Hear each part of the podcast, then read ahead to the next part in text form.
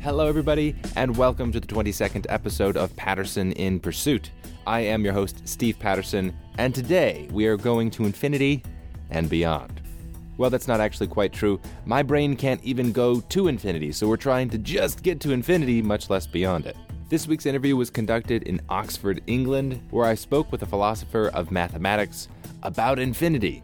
If you're familiar with my position on this topic or any of my writing, you know I have a tough time with infinity. To help me sort out my confusion, I had a conversation with Dr. Daniel Isaacson, who teaches the philosophy of mathematics at Oxford. This is his area of expertise. Interesting note about Oxford of all the places that I've gone so far, of all the universities I've been to, the individuals I've spoken with, I was by far most impressed with Oxford. I have a very negative opinion of academia and academicians in general, but my skepticism was pleasantly overcome just through the conversations that I had with people at Oxford. That includes my previous interview with Dr. Timothy Williamson, we talked about logic, and Dr. Simon Saunders, where we talked about quantum physics. Unfortunately, I do think that Oxford might be one of the few exceptions to the rule, especially given that I only spoke with a few academicians there. But if you are like me and didn't get to go to Oxford and you're currently enrolled in a college that you're just not impressed with, maybe your fellow students are disappointing you and the professors are disappointing you, I strongly urge you to check out a program called Praxis. They're the sponsor for the show, and they specialize in taking young and independent minds and putting them straight into the real world, skipping college altogether. Praxis lands you a paid apprenticeship. They teach you real world job skills, and after you complete their program, they guarantee you a $40,000 a year job offer. And the net cost to you of all of this is zero dollars. So if that sounds like an alternative that you want, then head over to discoverpraxis.com and click on their schedule a call button. You can talk to them, see if it's a fit. And I know the founders of this company, I give them the highest marks. I know several people who have gone through the program, and everybody is raving about it. So give them a call and see what you think. One of the more general criticisms that I have of academia is kind of a methodological one. It's not unique to any particular branch of thought, but you see it in mathematics, you see it in physics, you see it in economics, you see it in political theory, and it has to do with what might be an overlooking of the foundations of a particular discipline. I think if you get the foundations inaccurate, then the rest of your entire theory built on the inaccurate foundations is also going to be inaccurate. What's interesting is that I suspect in mathematics there is more work that needs to be done in regards to the foundations. There was a utter existential crisis around the turn of the 20th century in mathematics. There were a lot of different competing schools of thought offering different mutually exclusive foundations for mathematics, and I think the group that won made a couple of important errors. One of them has to do with infinity. The other has to do with the metaphysics of mathematics. What are numbers? Mathematicians talk about numbers all the time. What are those types of things? So I love this interview that you're about to hear with Dr. Isaacson of Oxford because at the end, after we have a good back and forth for about a half an hour or so, he essentially says that if my conception of mathematics is correct, then pretty much all professional mathematics for the last century has been foundationally flawed. And most people, because they're reasonable, would say, oh, well, there, therefore, that probably means my own idea is wrong. It couldn't be the case that an entire profession has been making errors for a century. But because I'm completely unreasonable and bullheaded, my suspicion is, I think actually it might be the case that professional mathematicians have been wrong for a century. But you'll have to listen to it and decide for yourself. There's a great deal more to say on this particular topic, but I really hope you enjoy my interview with Dr. Isaacson, who teaches the philosophy of mathematics at Oxford University. In the world of mathematics, a central concept is that of a infinite set or a completed infinity. Hmm. Um, what I struggle with is this idea, just purely conceptually.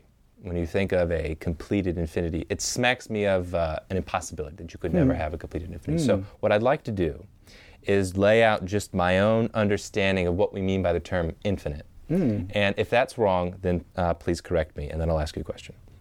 So when I use the term infinite or infinity, what I mean is never ending or mm. Mm. never completed or without boundaries, something mm. like that. Is that a fair? Mm. Which is what the Greeks had that notion of infinity. Do you think that? Do you think that that is a good way, a healthy way, a proper way of thinking Unbounded, about? Unbounded, yeah. Yes. So how could it be then that you have. It's a conception of infinity. It's not the only one. Right. okay. Well, maybe we can talk about that too. So, with that conception of infinity, it seems like simply by analyzing our concepts, you couldn't have a infinite set because a set implies it's something that's boundary, that it is, mm. it is mm. something that's definite. So, can you help me? How could it be that you have an infinite set in the first place? Right.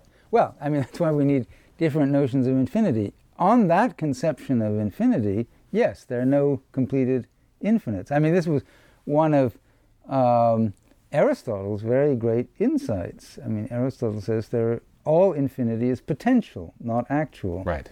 Um, and that's a very important idea which has persisted to the present day. And there are people who still take that view. For example, I mentioned intuitionism, uh, the approach to mathematics developed by, in particular, the Dutch mathematician L.E.J. Brouwer. Um, but that's not the only way to understand infinity. Um, another way to understand infinity, or rather, one should say, to understand infinite structures or infinite sets, is in terms of the structure that is infinite. What does that mean? So, if you take, for example, the natural numbers, if you think of the natural numbers as generated by producing the next one and the next one and the next one, mm-hmm. um, that will never get you to a completed in, infinite, right? Right, and but it'll get you to infinity. I mean, a child who's learning arithmetic has this great moment when they realize that it goes on and on, and that they're not. There's no limit. There are infinitely many numbers. That's a great moment of discovery. Oh well, so so what if I challenge that and I say uh, there What's aren't infinite? Challenge? So what if I say this? That's a, what I would actually say not just playing devil's advocate here. What I would actually say is, I think that is a confusion about the nature of numbers. It's not that there are an infinite amount of numbers out there. Numbers are something that have a conceptual existence. They exist when we conceive of them.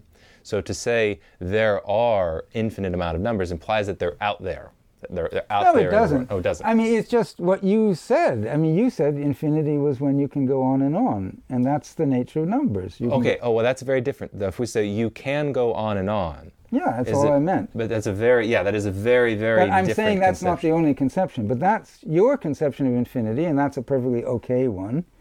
But, uh, so what's the what's the alternative though? So well, the alternative or an alternative is to say I'm thinking about the natural numbers and they are not some bunch of things. I'm not, I, in fact, I, I think it's totally, totally misguided to think of natural numbers as a bunch of things. That would be, I mean, that's indefensible ultimately. But um, that one is thinking about a certain structure, and it, what is the nature of that structure? It's a structure in which there is a two-place relation of next.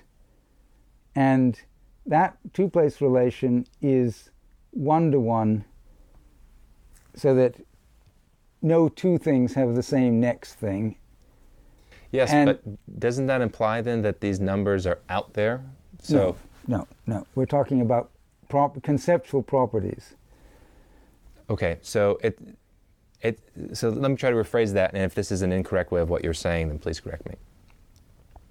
What you're saying is that another way of thinking about infinity is that it is almost a statement about the generation, let's say, of sets. So, for example, we can come up with what an, infi- what an infinite set means has to do with how you generate the set and how there's no.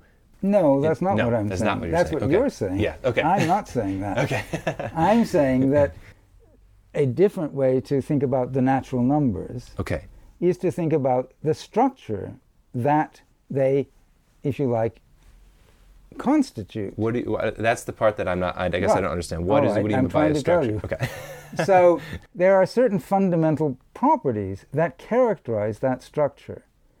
We can, we need, first of all we need a language in which to express these properties and then with that language, we can express the conditions that characterize it. But when you use the term structure, I don't even have my head wrapped around what you mean by structure. No, that is a difficult notion, I agree.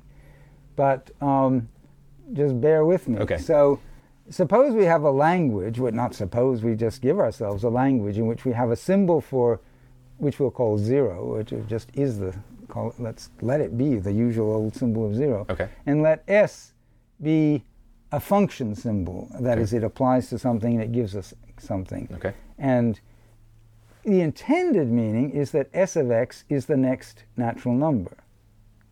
But we don't talk about natural numbers, we just have zero and successor.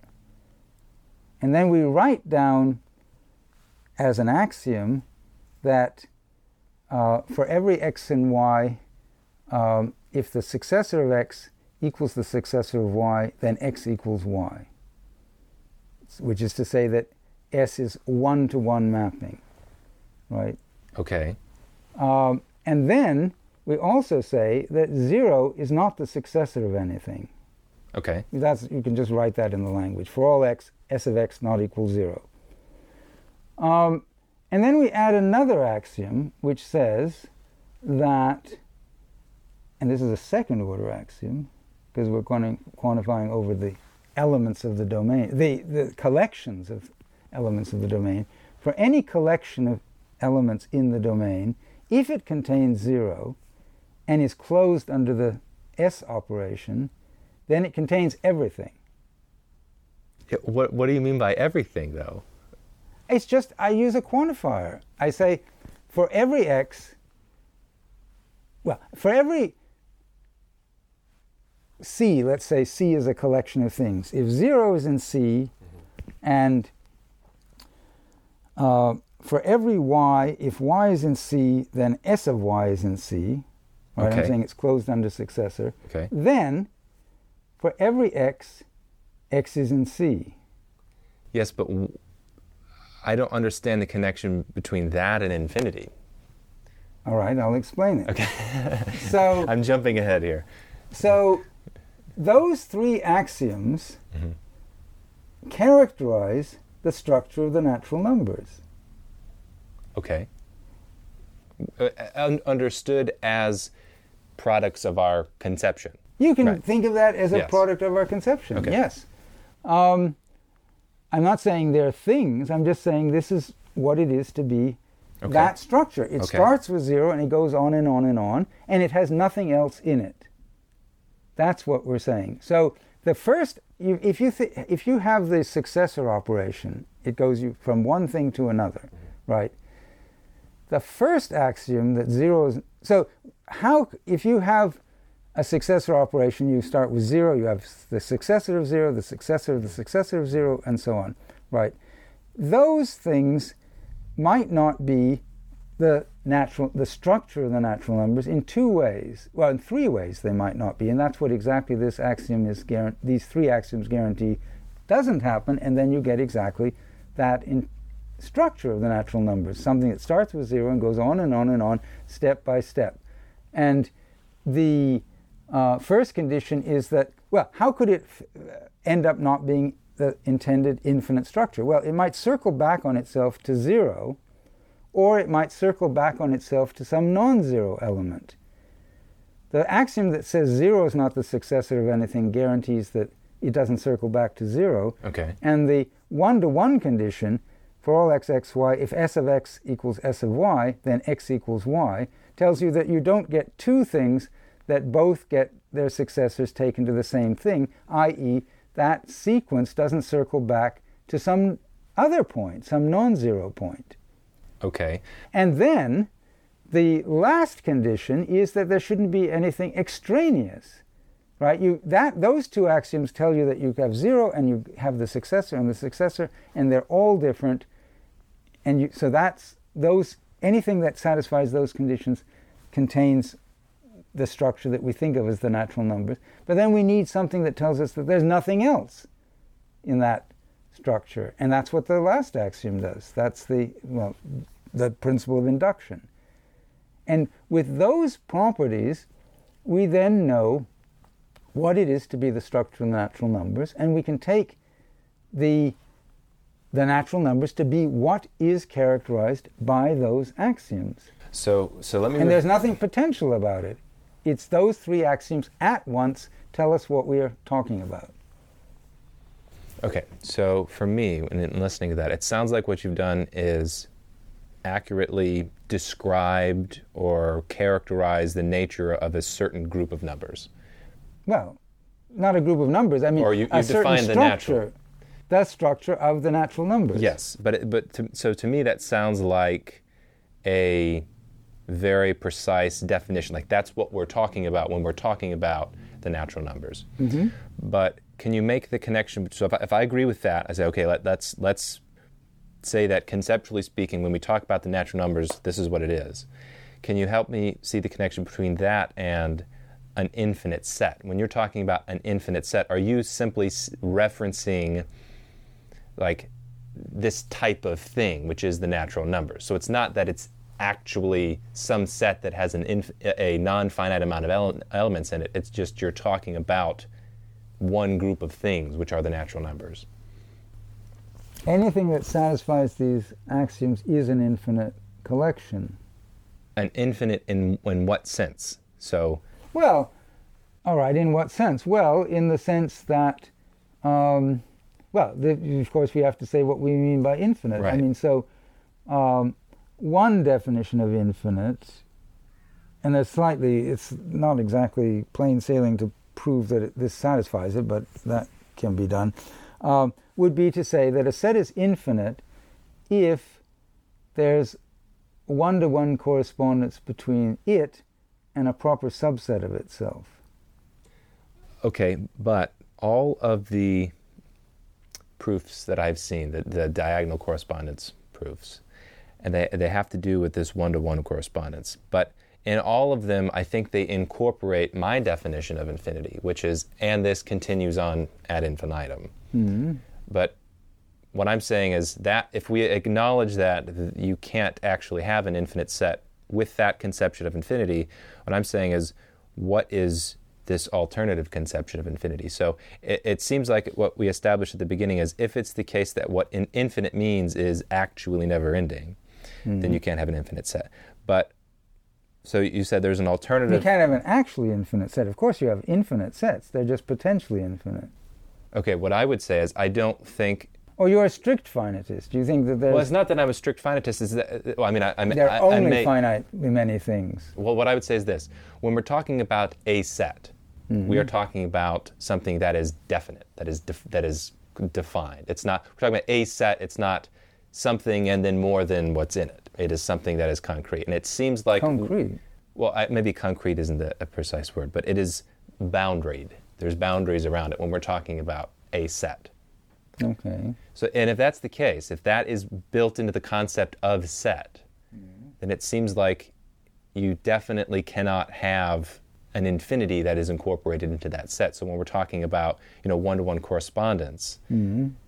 that seems to incorporate this actually never-ending idea into it.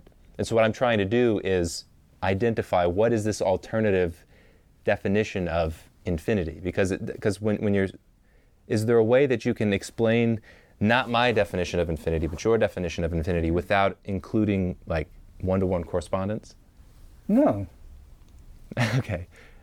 Well, that seems so that, that this is maybe my sticking point is that I, when looking at one to one correspondence, it seems to incorporate my definition of of infinity. I don't know what you mean by your definition of infinity. I mean, you have a notion of infinite as potentially infinite. Nothing you've said says there's no other notion of infinity. I don't, and I don't reject your notion of infinity. right. right. No, what I'm I, I'm not saying. But that. I don't know why you're rejecting anything else. It's not that I'm rejecting it. It's that I'm trying to fully wrap my head around it. So Mm-hmm.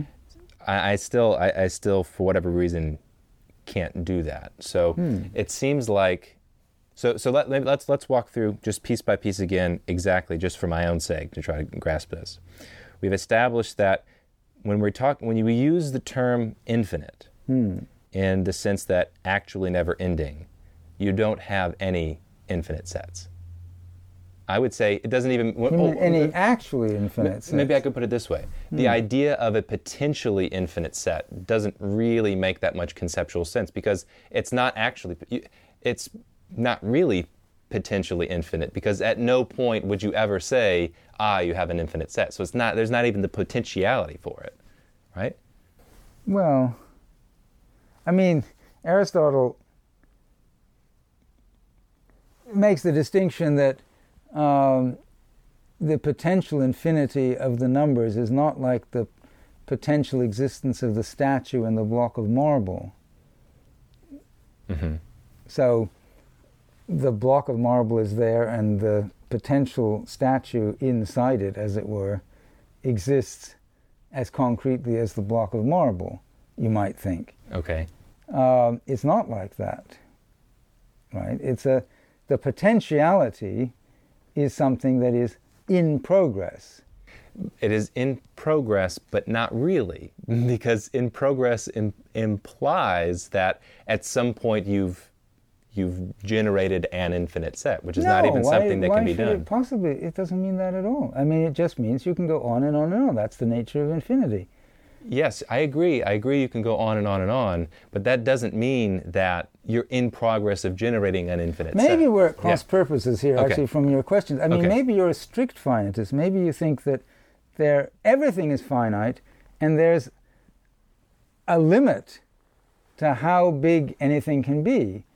Now, just a minute. Sure, so, sure. Um, there are strict finitists. I think they have a pretty miserable time of it. uh, but you know, you can, with heroic measures, uh, try to be a strict finitist. There's a Russian mathematician, uh, Yesenin Volpin, who advocated this, and indeed a colleague of mine, Robin Gandy, explored it. I don't think he was quite an advocate of it, but you can take the idea that um, we, you could, for example, it's a tr- it's a fact that um, there is the, the if you think of numbers as given by numerals, strings of symbols, right? A numeral is a concatenation of a certain number of digits.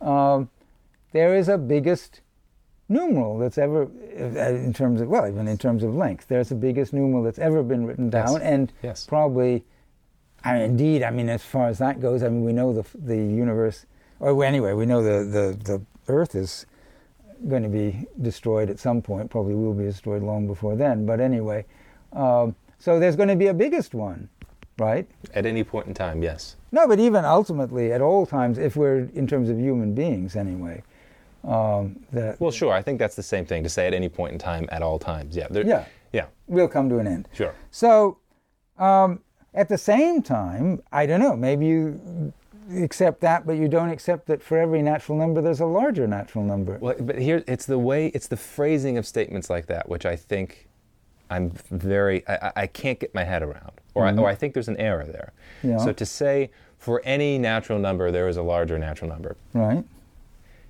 that implies, at least in the way that I hear those words, that it's out there. Prior to our conception of it, it's out there. Versus, here's how I would like to rephrase it hmm. for any number you conceive of, hmm. you can conceive of a larger number. All right, do it like that. but if that's the case, then that means there there is no such thing as like an infinite cardinality. Like that that concept wouldn't even make sense. Look, I mean, you accept that principle as you just formulated it? That For every number that you can conceive of, you can conceive of a larger one. and I'm, I would make an, an an addition to say, and that number that you conceive of does not exist prior to its conception. That's what I would say.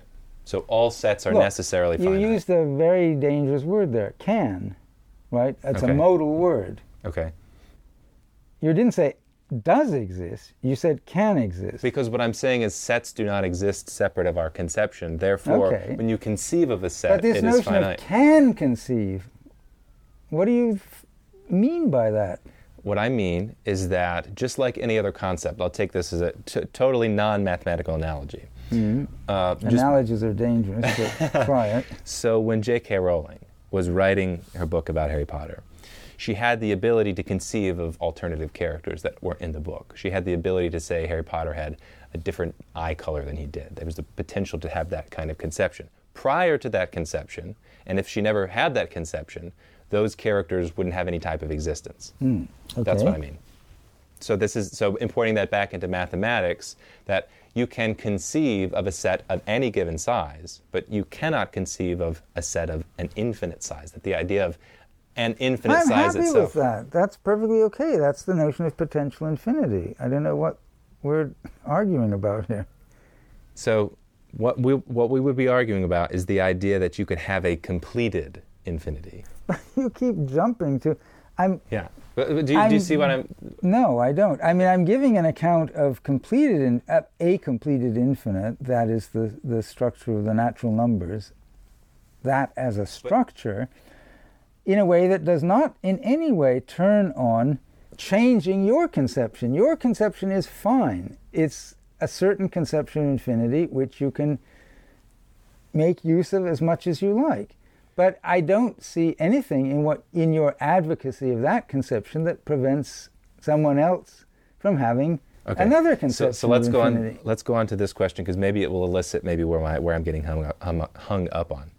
There is an idea that people talk about different sizes of Hmm. infinite sets. Can we talk about that? How, in with your conception, Hmm. not with my because my conception, I can say obviously this is an impossibility to, to even say. Well, actually, that's not even size. true. That's not even true. Okay. With the notion of potential infinity, but not strict finitism. That I think is is I hope off the table. Not But- necessarily. Okay. well, then, then we have to go back to that. But okay. If you treat infinity as potential infinity, then that is the position, for example, that was uh, advocated by Brouwer in developing intuitionism. And um, he, I mean, initially he thought that there was only countable infinity, potential countable infinity, and so no different, no two sizes of infinity. But he was also, in fact, a, a great mathematician, and he realized however much he was willing to change mathematics, to give up the calculus, to give up the continuum, to give up the properties of mathematical analysis was just too much. And So, he, so before, if you, I'm sorry if I may interrupt you, just so our listeners understand, well, it, it seems to be that you have to have some uh, particular conception of infinity when you're talking about calculus, when you're talking about curves, because you, you kind of almost incorporate infinities into curves, right, in order to get to generate a proper, a perfect curve, if you will. So I just Right. wanted to say that. So Yes. continue. So, um, you can think of a curve in um, a two dimensional curve, let's say, um, as a function that takes a point to another point, right? If you have um, an xy axis, let's just think of it like that, and let's think of it as, you know, something like a, a parabola x equals y squared, or y equals x squared, I guess is the more usual way we use the variables. So y equals x squared. So for every x, you square it and you get another point, and that gives you a parabola in in the plane. Um, now, what that is is a mapping from something that is. Well, we have to ask ourselves what is the what is a point? Yeah. What is a point? What is a point? Well, so one way to think of it, what is classically considered to be, is a point, a real number, which is a point uh, given by a real number, is an infinite decimal expansion or infinite binary expansion or whatever.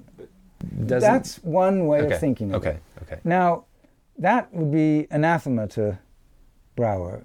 He couldn't take it because that makes a real number an infinite object. Right, which Right. doesn't seem to make sense to, to my. No, not he. He rejected that idea. So what he realized was that he could develop the theory of functions on the real line, functions from the real numbers into the real numbers, by taking real numbers, which we think of as infinite objects, as potentially infinite. So that what it was to be a real number was to be an infinitely proceeding sequence of digits, or an infinitely proceeding series of rational numbers that approximate it. Okay, those are two very different. Those are two very different things. So No, they're so, not. So, so for example, if we're talking about curves, Yeah. It's one thing to say that, like we were talking about calculus. This is actually my position, which is no, I'm not aware of anybody that agrees with me. But um, do you need to incorporate infinities into calculus in order to be able to use calculus? Um, and what I would say is no, mm-hmm. because all of the calculations ultimately are finite and terminate. So you can have a curve as smooth as you like. That's very different from saying you have a perfect curve, if you will. Mm-hmm. Right. So that, that's what it's. So when we're talking about approximation, my position is in reality everything terminates. So there is, in reality, it's not the case that space is infinitely divisible or anything like that. Mm. So all of the calculations ultimately do terminate, though they terminate at whatever point you like, at whatever degree of specificity that mm. you hmm. like. All right. Do you, you, do you, what do you think about that? to, I don't know why you're talking it. about terminating at a de- degree of specificity. What, what, where do you terminate it? Wherever you like. That's what I'm saying. That, that's what we we're saying approximation. I'm saying you know you can be as precise. That's this is my conception of if we want to rescue the concept of infinity, it simply means that you can go as large as you well, like or rescue, as small I don't know if that's like. the right word, but anyway, if you want to hold to yours. Yes. Um, so what did Brouwer do? I mean, so Brouwer had this idea of a real number, though, which we would think of as an infinite thing. By itself, it's an infinite object. A natural number, a counting number, is a finite thing, right? But a real number is an infinite thing. I, what do you mean? On the classical conception. Now, Brouwer's idea was you can make the real number manageable on his, well, as one would say, constructivist conception by making it something that you are in the process of generating at all times. It's never finished, it's never a completed infinite. Mm-hmm. Now, I mean, that's a perfectly manageable notion. Now, what does that do to our development of the calculus? Well, it does something very specific. It means that all the functions that we can ever develop in our theory will be continuous. Now, classically, I mean, by that I mean the mathematics that everybody did um, before Brouwer and since, there are discontinuous functions, of course, like step functions. I don't know if you studied the calculus. If you did the Riemann integral, then you use step functions to approximate mm-hmm. the integral, right? You take the, you divide it up into sections, and then you you take the the step that gives you the value within that range. Say, take the value at the leftmost uh, um, leftmost end of the interval and, and you get a step and then you take finer and finer gradations and you, you generate a generate the integral for a given function under the area under the curve. Now Brouwer didn't allow and step functions are discontinuous, so mm-hmm. that looks like a problem. But Brouwer's well, I mean there's the, how you develop the calculus without that, but but at any rate, what you get out of Brouwer's approach is that every function is continuous. From every function from the real numbers into the real numbers is continuous. And why is that? Because in order to generate a value of the function from the input to the function, you need to be able to start approximating the output while you're approximating the input. If you have to wait till the whole input has been generated, then you'll never start generating the output and you won't have a function on that conception. And that, defi- that condition of generating the output to any degree of accuracy by generating the input to whatever it takes to generate that degree of accuracy, that is the epsilon delta definition of right. continuity. Right.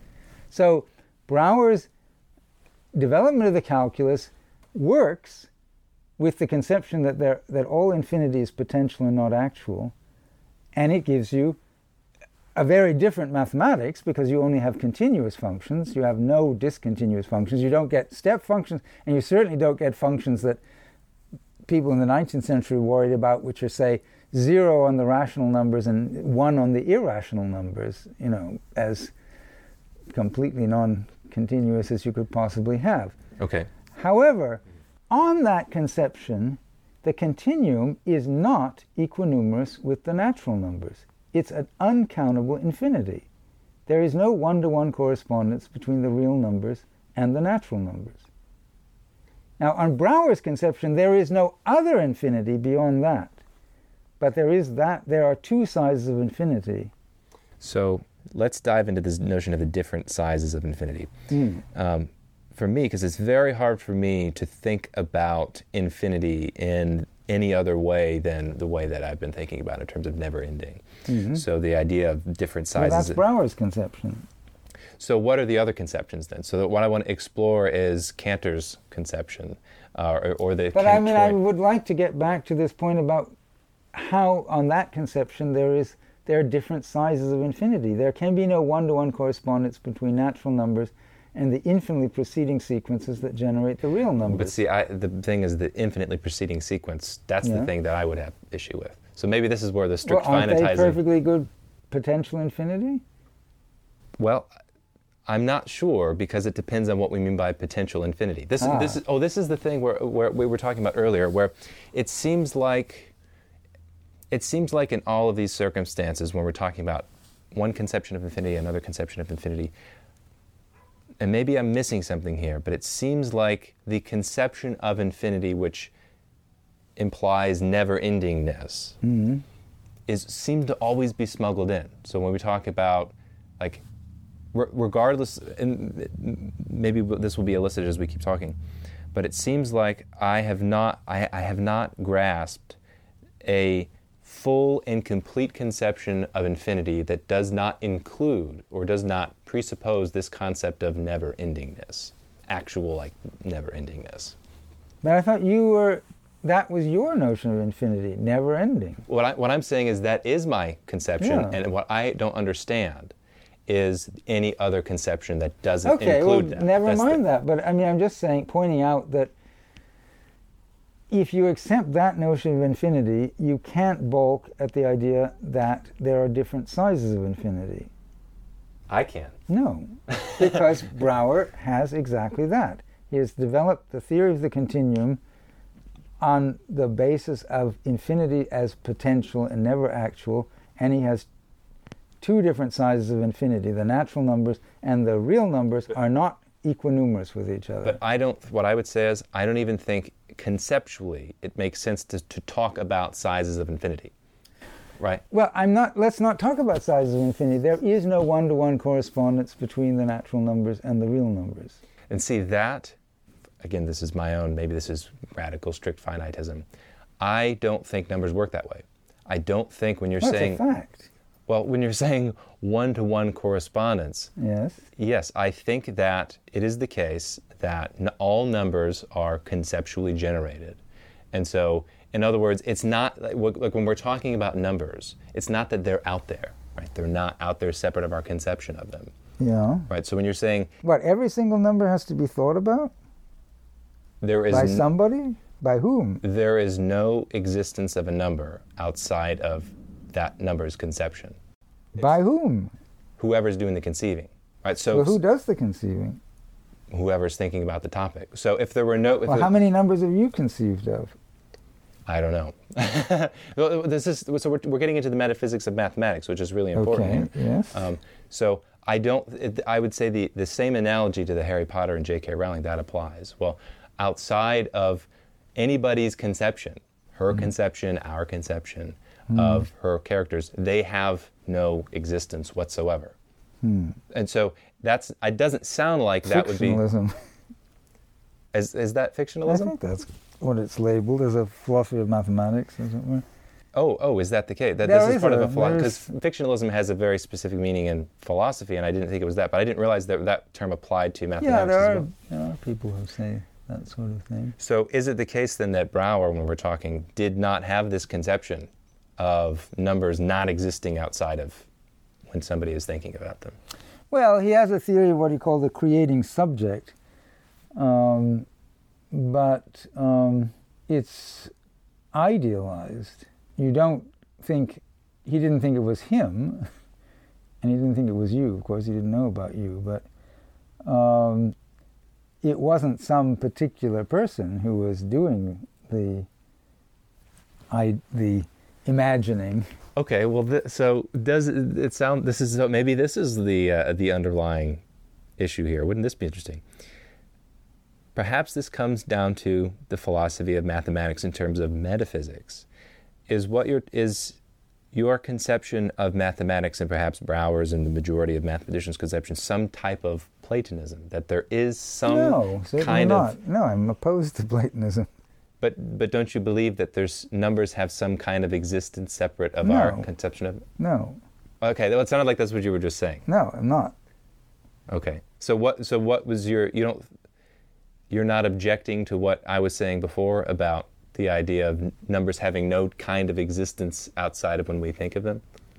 Well, I, you're, the question is, what are the ways of thinking about them? And I've given you a way of thinking about, for example, the natural numbers, which you have balked at.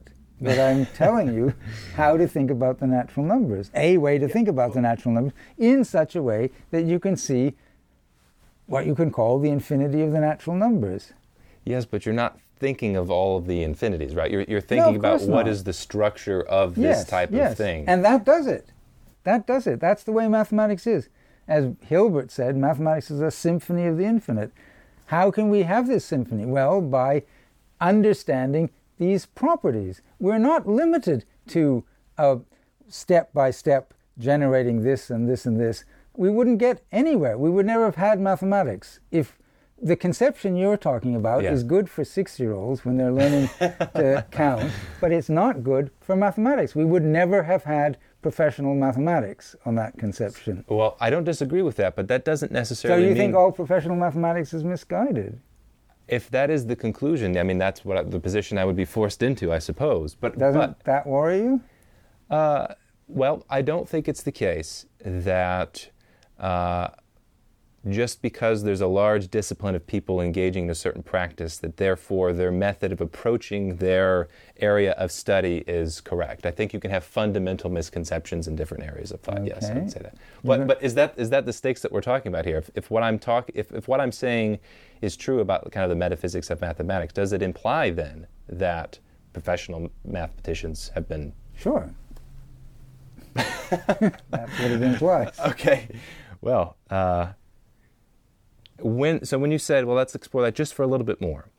When you said you wouldn't have professional mathematicians, um, are you saying that this is this a modern development? So is the way that I'm conceiving about infinity is this something that would have been entertained prior, let's say, to the, the 20th century or maybe prior to the 19th century? Or are we talking for the last 2,000 years we wouldn't have developed? No? I of- mean your conception goes is fine with Aristotle. That's what he was saying, and um, arguably mathematics until the first part of the 19th century um, was fine with it because that's how people thought. so But mathematicians got beyond that. So what I need to do is just go back to the 19th century, essentially. Well, I mean, if you you mean study what they did. Well, you Well, studied. I don't know. Yeah. I think a, a very important aspect of the philosophy of mathematics is to be sensitive to what mathematicians do. Right. That's the guiding. And do you think it's presu- Condition. do you think it would be presumptuous to say, well, given this error in conceptions of infinity that I perceive or conceive of, the way that mathematicians have been doing their practice for the last 100, 150 years is fundamentally wrong? Do you think that is just completely presumption? Do you know of anybody, for my own uh, reference here, do you know of anybody uh, who would say that in terms of modern mathematics? No, I mean the thing is of a that he- the the great example of doing that is Brouwer. Okay. I don't know. Do you know how much yes, do you know? Of his very work? very little. Just actually from that book I was talking about, um, Morris Kline's book, he talks about Oh, I Brouwer's see. work. Yes, yeah. yes. But Brouwer was an intuitionist, was he not? Yes, yes, yes. I mean, that's what he called his position. The, the, so you might find this interesting or maybe ridiculous, but um, and maybe this will be kind of in wrapping it up because I don't want to take, keep you for too long. Um, what I find very persuasive about intuitionism is the rejection of uh, infinite sets. Sure, sure, of that. sure, that- What I think they get wrong Ah. is they conceive of logic as being something that is uh, non, perhaps you could say non-universal, or in the sense that it's not like this is this my own position. If I could try to historically put it somewhere, is somewhere between logicism and intuitionism, because I think that everything can ultimately be reduced to the laws of logic. I do mm-hmm. think that is true, Oh. but I don't think intu- I mean intuitionists wouldn't say that, right? No, I mean, Brouwer says that, Explicitly. yes, he says logic is not a means by which to establish a truth which is not establishable in some other way. Right, and so my position is the mission is the merging of the two. It's the logicism with the with the, the metaphysics of intuitionism. All right. and I, as far as I know, there's a group of one of us. Okay. well, good luck. But on that note, I really want to thank you for sitting down and speaking with me. This has been, this has been very great. interesting. Okay, so that was my interview with Dr. Isaacson of Oxford University. I hope you enjoyed that, and at the very least, maybe you think I'm a complete crank, and if that's the case, you're not alone. I think there's room for discussion in talking about the foundations of mathematics. I don't think it's completely unreasonable to say that maybe what numbers are is just ideas, they're just concepts in our head. Mathematical relationships are logical relationships, they're conceptual relationships. That's it, they don't have any kind of existence outside of our mind. That doesn't mean mathematics doesn't apply to the real world, in fact, quite the contrary. It just means that the actual mathematical units as they exist are fundamentally conceptual in nature. And if that's so, it restricts what we can and cannot say about them. At the very least, I think that's a reasonable and entertainable position, but it stands radically opposed to professional mathematicians of the last century. Make of that as you will. And as always, eventually I will be doing an interview breakdown of this episode because I think there's just so much meat here to talk about. So that's it for me. Hope you guys enjoyed it and have a fantastic week.